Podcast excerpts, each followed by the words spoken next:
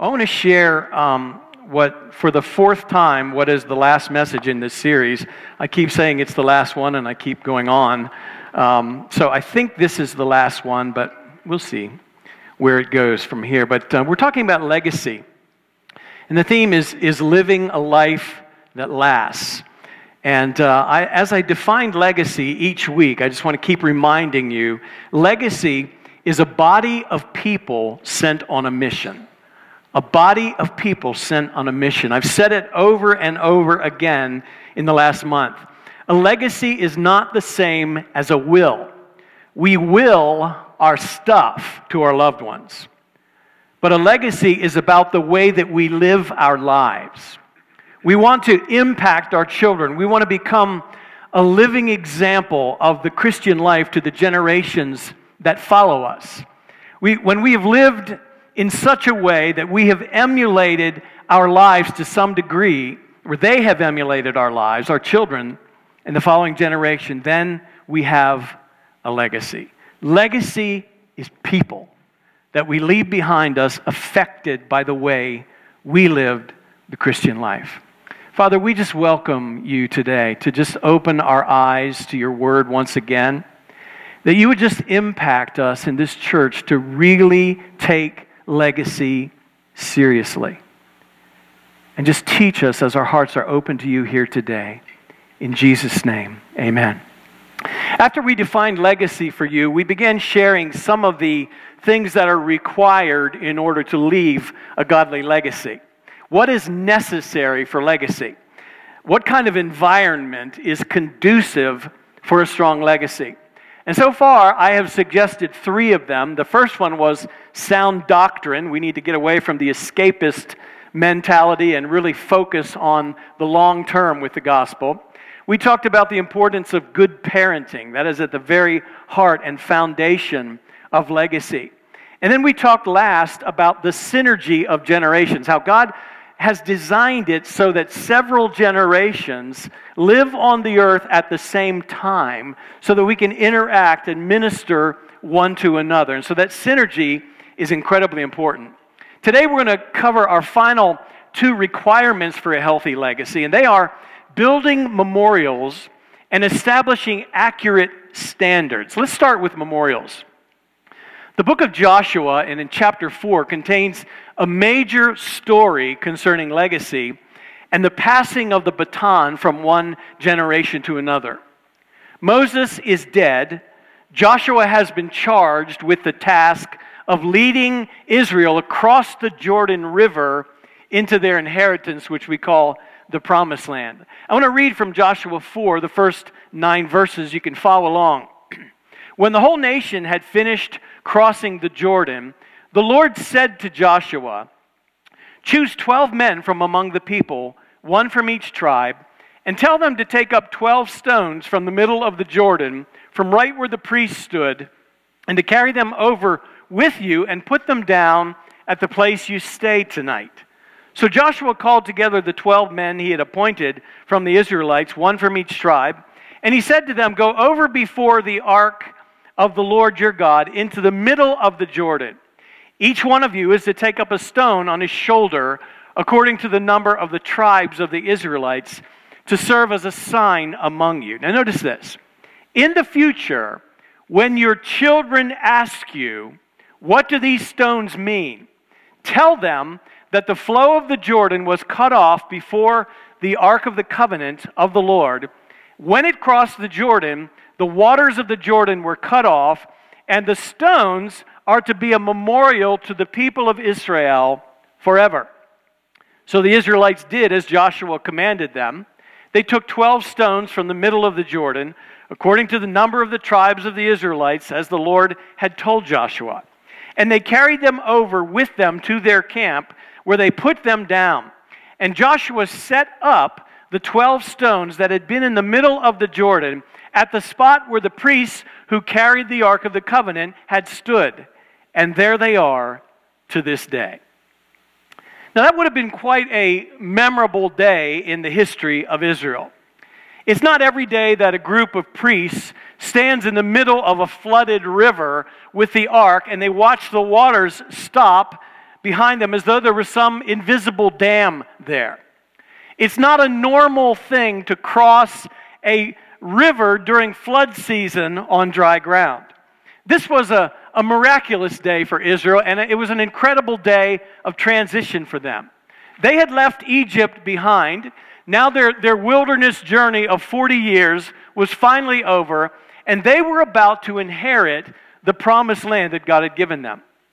Each of the 12 tribes had a representative pick up a large stone from the riverbed where the priests had stood and where they crossed, and they carried them to their camp on the banks of the Jordan and put them down. And then Joshua arranged them into some sort of pile that became a memorial for generations to come. But notice that this was not Joshua's idea. This is what God commanded them to do. Why? Because God knows our propensity to forget. And we tend to be so busy with the demands and challenges of, of life today that we forget the memorial stones that God has established in our lives. Pastor Johnny shared a testimony of, of their children, our grandchildren. That is a memorial stone.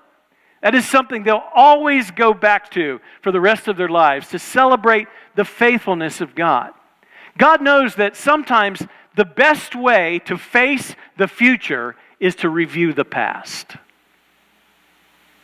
The best way to face the future is to review the past. Now, I want to be very careful here because God also knows there are a lot of Christians who spend way too much time rehearsing the past.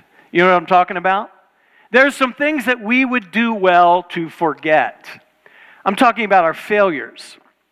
It does not do us any good to keep rehearsing our failures from the past and reliving the pain of those times. Get healed of those memories and move on. The Apostle Paul obviously wrestled with that same thing in Philippians 3, these familiar verses, verses 13 and 14. He says, Brothers, I do not consider myself to have taken hold of it. In other words, I have not really arrived yet. But this one thing I do, forgetting what is behind and straining toward what is ahead, I press toward the goal to win the prize for which God called me heavenward in Christ Jesus. Now, Paul had done some things that he likely regretted when he was still named Saul of Tarsus. He had persecuted the church, he considered the church his enemy and the enemy of God. Imagine being Paul and having the guilt of Stephen's death on your conscience. He arranged that death. He stood and held the garments of the men while they stoned Stephen to death. But Paul learned that living in regret of the past would get him nowhere. He had to forget his past failures. And that word that is used here for forget implies neglect. Because how many of you really realize you don't forget your past? The memories are still there, but the word that is used here actually implies neglect. Neglect those memories. Don't camp on them. Don't spend time in them. We are not able to erase the memories of our failures, but we should neglect to dwell on them.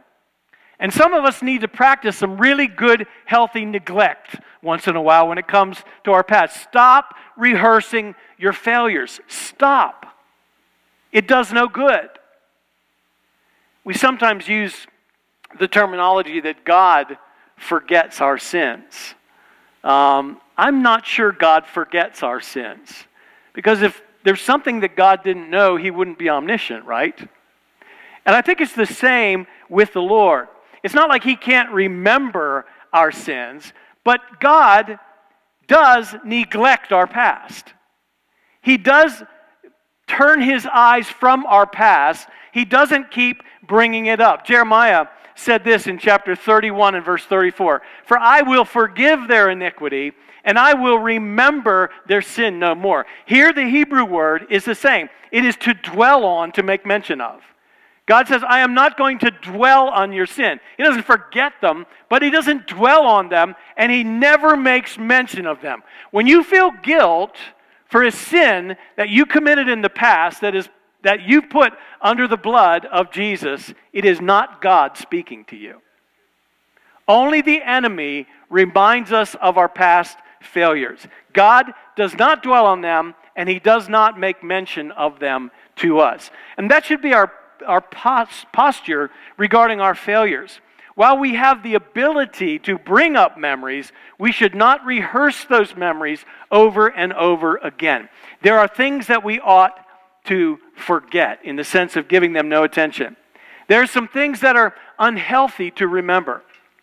But at the same time, there are memories that we should visit regularly. Memories of the times when God has been faithful to us. And so basically, our problem is that we are remembering things that we should forget, and we're forgetting things that we should remember. That's really our problem.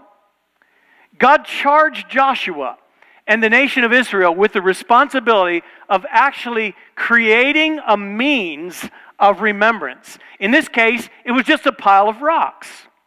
And it seems strange to leave a pile of rocks along a, a riverbank. You might think, that's kind of curious. Well, that's exactly what it is because God knew that their children would be curious. And one day, as they were traveling along the river, they would say, Hey, Dad, what's that pile of rocks there? And dad would recall the story of the miraculous crossing of the Jordan River on dry ground. We need to be creative in preserving memories for the younger generation. We need to establish memorials. If you have to put a pile of rocks in your backyard, fine. Whatever it takes, establish memorials in your life. Find ways to remind yourself and your children of God's faithfulness. You know, a few weeks ago, I, I, spoke of the importance of good parenting and, and the part that it plays in leaving a legacy. I referred you to a well known passage in Deuteronomy chapter 6. And there, God told them to teach the law diligently to their children all day long. You remember that? When you lie down, when you rise up, when you walk in the way. Day and night, teach your children the law. And then God told them the importance of leaving a legacy. A few verses later, this is what he said Deuteronomy 6 and verse 10.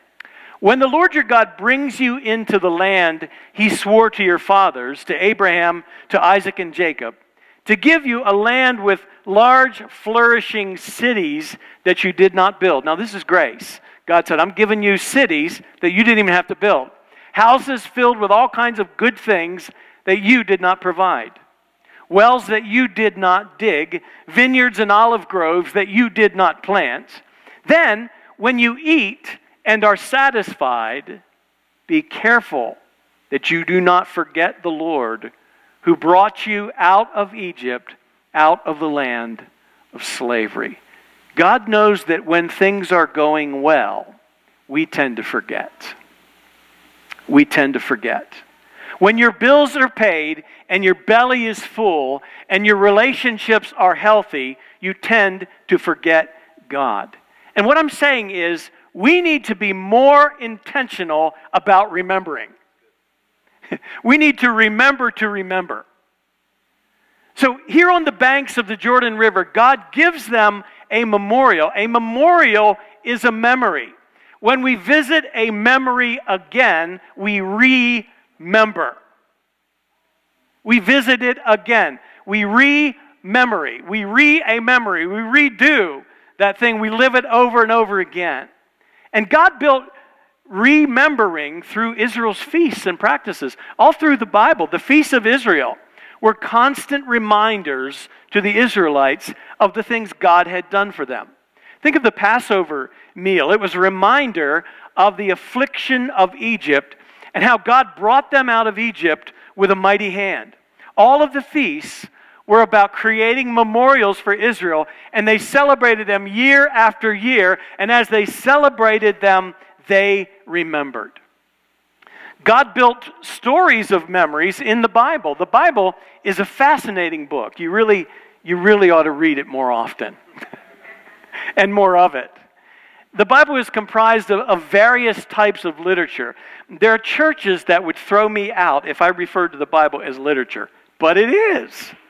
There are various literary styles in the Bible. There is poetry, there are proverbs, there is law, there is prophecy, there are letters or epistles, there is even apocalyptic literature that speaks in strange symbolic terms. And but have you really noticed how much of the Bible is just story? I mean, really, the bulk of the Bible is story. I was just leafing through the Bible the other day, and, and think of it Genesis is nothing but story from creation all the way through the patriarchs. Exodus, story of how God brought them out of Egypt. Leviticus, well, there's a bunch of laws in there, but the laws are told in the context of story. Numbers, story. Deuteronomy, story. Joshua, Judges, Ruth. 1st, 2nd Samuel, 1st, 2nd Kings, 1st, 2nd Chronicles. Ezra, Nehemiah. Stories. They're just stories all through the scripture. We could go through all the, the books of the Bible and show you stories. And the stories of the Bible, the amazing thing is they are just as relevant today as, the, as they were the day they were written. Why is that? Well, while cultures change, people really don't.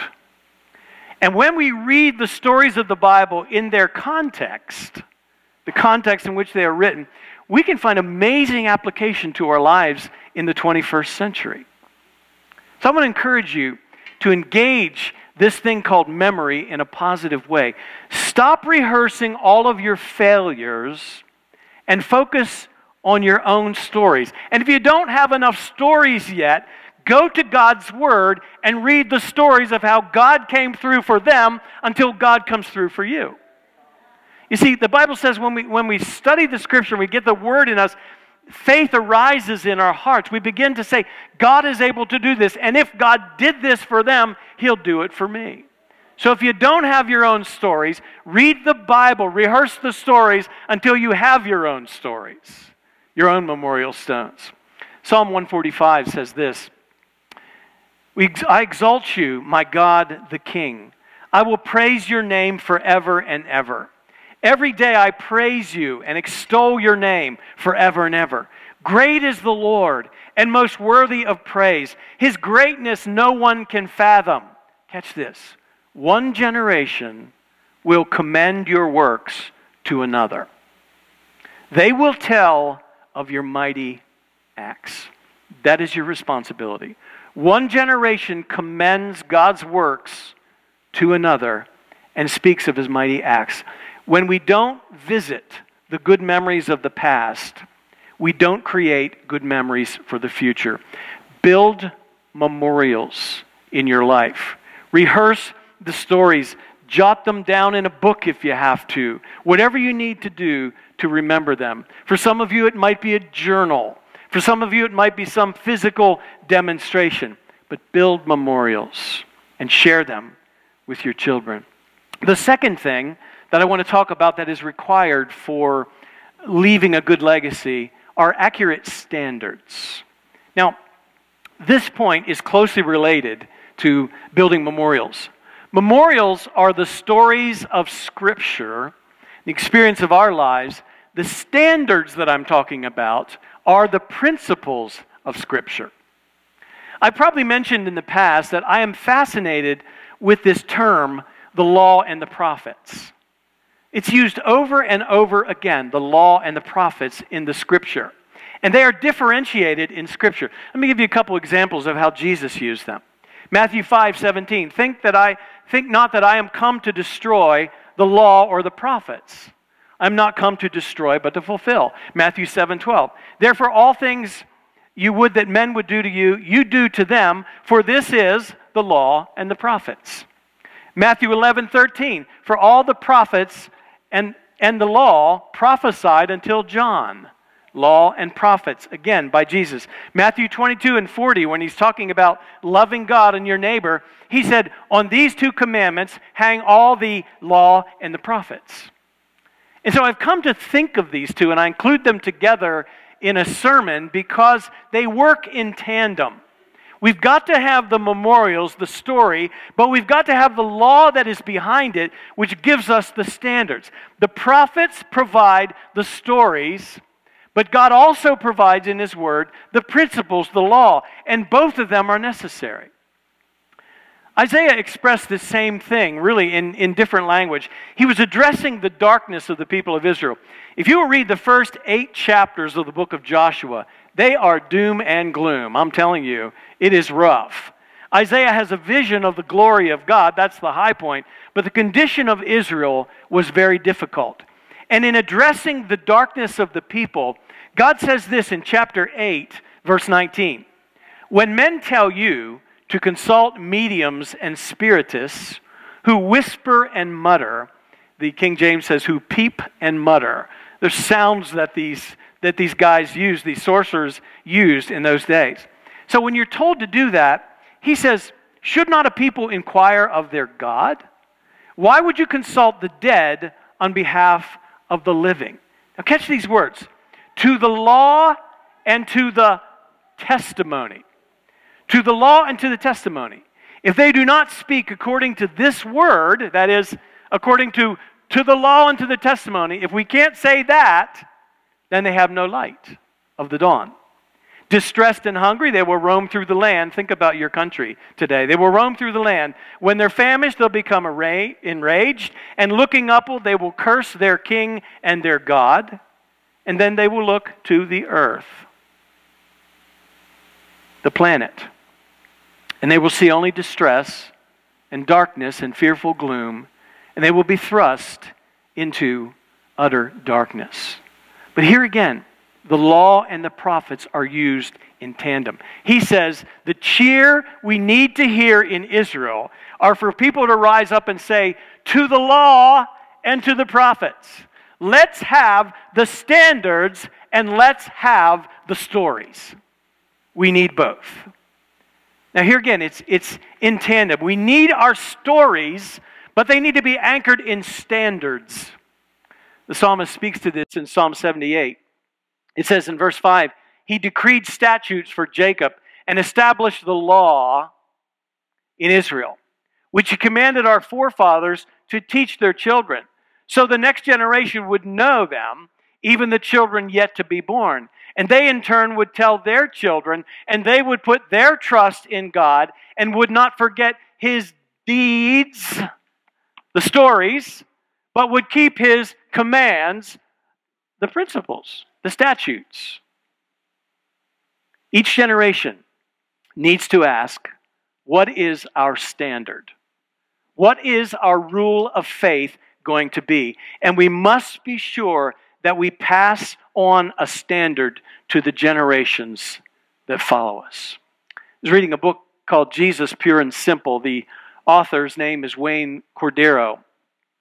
When he was in junior high school, his father was freshly retired from a military career. And he bought a, a rugged piece of land along the Rogue River in Oregon. And he set out to tame that land. And one of the projects that he had, and he had his son helping him with, was to build a fence around the area of the house and garden, to delineate that, to keep some of the animals out, and so on. And so while his father was busy setting the fence posts around that area and hammering the slats, young Wayne was responsible to cut four inch spacers out of eight foot two by fours. And his father instructed him very clearly. He said, Measure the first four inch section and cut it.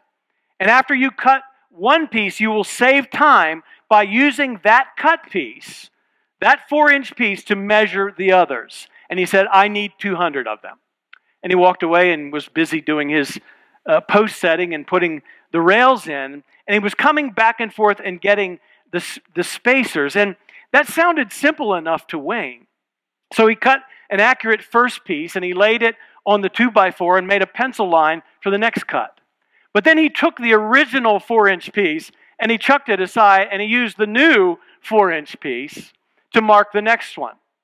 And after doing that for a couple of hours, before long, his dad was coming and gathering pieces from the pile, and they noticed, his dad started yelling at him because he started to notice the gap between the boards on the fence was growing. And they had to tear a lot of it out again. The pile of spacers that he had been cutting for his dad slowly grew from four inches to four and a quarter inches to four and a half inches to four and three quarter inches until his dad finally realized what he was doing. Because he didn't use the original four inch piece to measure every one from, every time he cut, the pieces grew the width of a pencil line. And eventually, that deviation, that slight deviation, showed up in a visibly crooked fence. You must always measure to the original cut. You have to always go back to the original standards of the Word of God. I don't care what modern theologies are floating around, they, they'll be expressed differently by different generations, but you got to stay with the book. You got to stay with the standards. You always go back to the original. Every generation must be reminded of the original standards and be encouraged to stay with them. The history of Israel and our own history shows our tendency to change the standard of measurement. And when we do that, generation after generation, we get so far from the original design. I mean, what do you think happened to the, the biblical basis of the founding of the United States by our early fathers? I mean, how did we get from the language of our founding fathers in our Constitution? How do we get to become a people who despise the law of God even being mentioned? Wanting to rub it out of courthouses and, and uh, tear it down everywhere. Well, how did we get there? Well, we keep measuring against the past generation. And that next generation measures against us, and the next one against their former generation. And we keep doing that instead of measuring according to the original standard. The Constitution says we hold these truths to be self evident that all men are created equal, and they are endowed by their Creator with certain unalienable rights. Now, clearly, our founding fathers believed in a Creator who provides for us basic human rights. But today, you can't even talk about a creator without people being offended. Somewhere along the line, the generations got away from measuring by the standard of the creator. Instead, they measured by the former generation, and slowly the line has moved until we're in the mess that we're in today. I read an article last week that endeavored to answer the question. This is going to sound off the subject, but it's not why people die for their pets. And I was curious because a guy died trying to save his dog out in California that had fallen partially on a cliff, and the man fell to his death, and it was sad.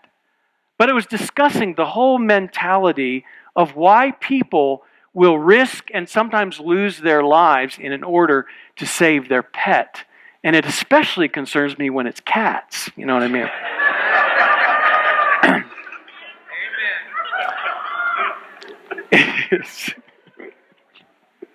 I have a reputation, in case you haven't noticed. Uh, um, the article was interesting because they cited evolution as a possible reason why we are so close to our pets. it's unbelievable. The assumption of the founding fathers that is that there was a creator. The assumption today is that there is not. Instead, some amoeba crawled out from under a rock and here we are today, complex living human beings. but the article told me something that I didn't know, and I bet you didn't know it.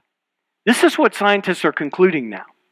They think that the giant mastodons, you know, these big, hairy, woolly mammoth uh, creatures, they think that the giant mastodons went extinct because of a partnership between dogs and humans as they evolved.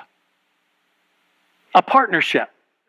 They say that the dogs and the humans got their heads together and hunted the woolly mammoth to extinction. Imagine that. It's cracking me up. Hey, Fido, you scare that mastodon my direction. I'm going to climb the tree and drop a rock on his head. And then the plot fails and he climbs down from the tree in anger and says, Fido, you are the stupidest human being I ever met. Can't you do anything right? I mean, this is how far we've become. And we got here because the scripture was forsaken as the standard of measurement for our lives. Generation after generation, we have moved further from the original design. We need memorials. We need a standard of measurement, and we need it now. And the place to begin is in the generations coming together and working together to restore the standard. I close this message with a passage that boils down all these points into one heart connection that has to take place. The prophet Malachi lived in a very, very difficult day. And while some of the prophets, like Haggai and Zechariah, reproved the people for their delay for rebuilding the temple when they were building their own homes and so on, Malachi prophet, prophesied after the temple had been rebuilt, after the captivity.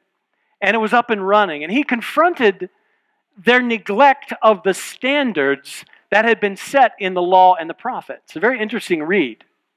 His was the last prophetic voice before prophetic voices went silent for 400 years in that what we call the intertestamental period between the Old and New Testaments.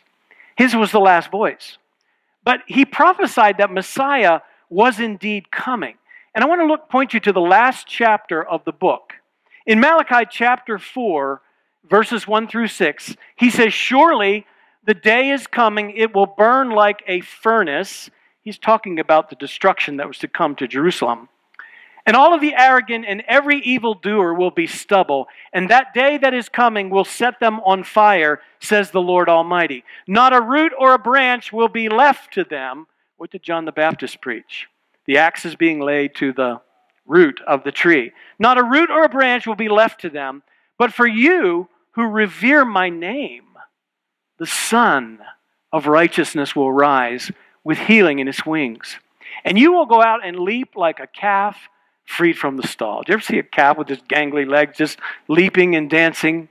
And then you will trample down the wicked, and they will be ashes under the soles of your feet on the day when I do these things, says the Lord Almighty. Remember the law of my servant Moses, the decrees and the laws I gave him at Horeb for all, all Israel. See, I will send you the prophet Elijah before the great and dreadful day of the Lord comes. This is what he'll do. Catch this. He will turn the hearts of the fathers to the children. He will turn the hearts of the children to their fathers. And if he doesn't, I will come and strike the land with a curse.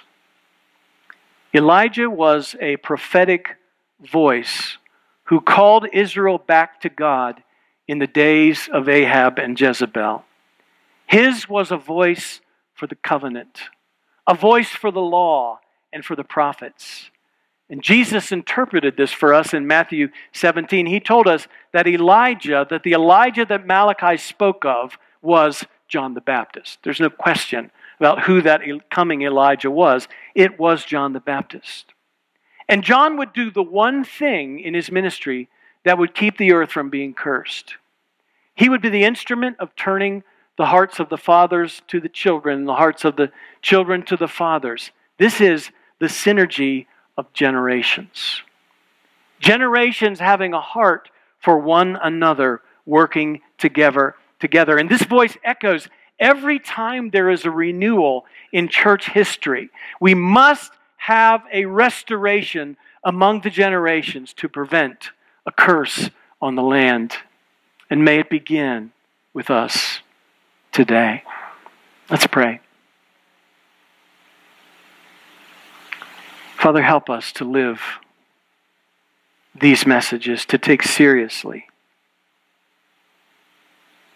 the synergy of the generations, the responsibility to pass the faith along, the responsibility to build memorials and reestablish the standard of your word that every generation that follows us would measure by that standard and not by our faults and failures. Help us, Father.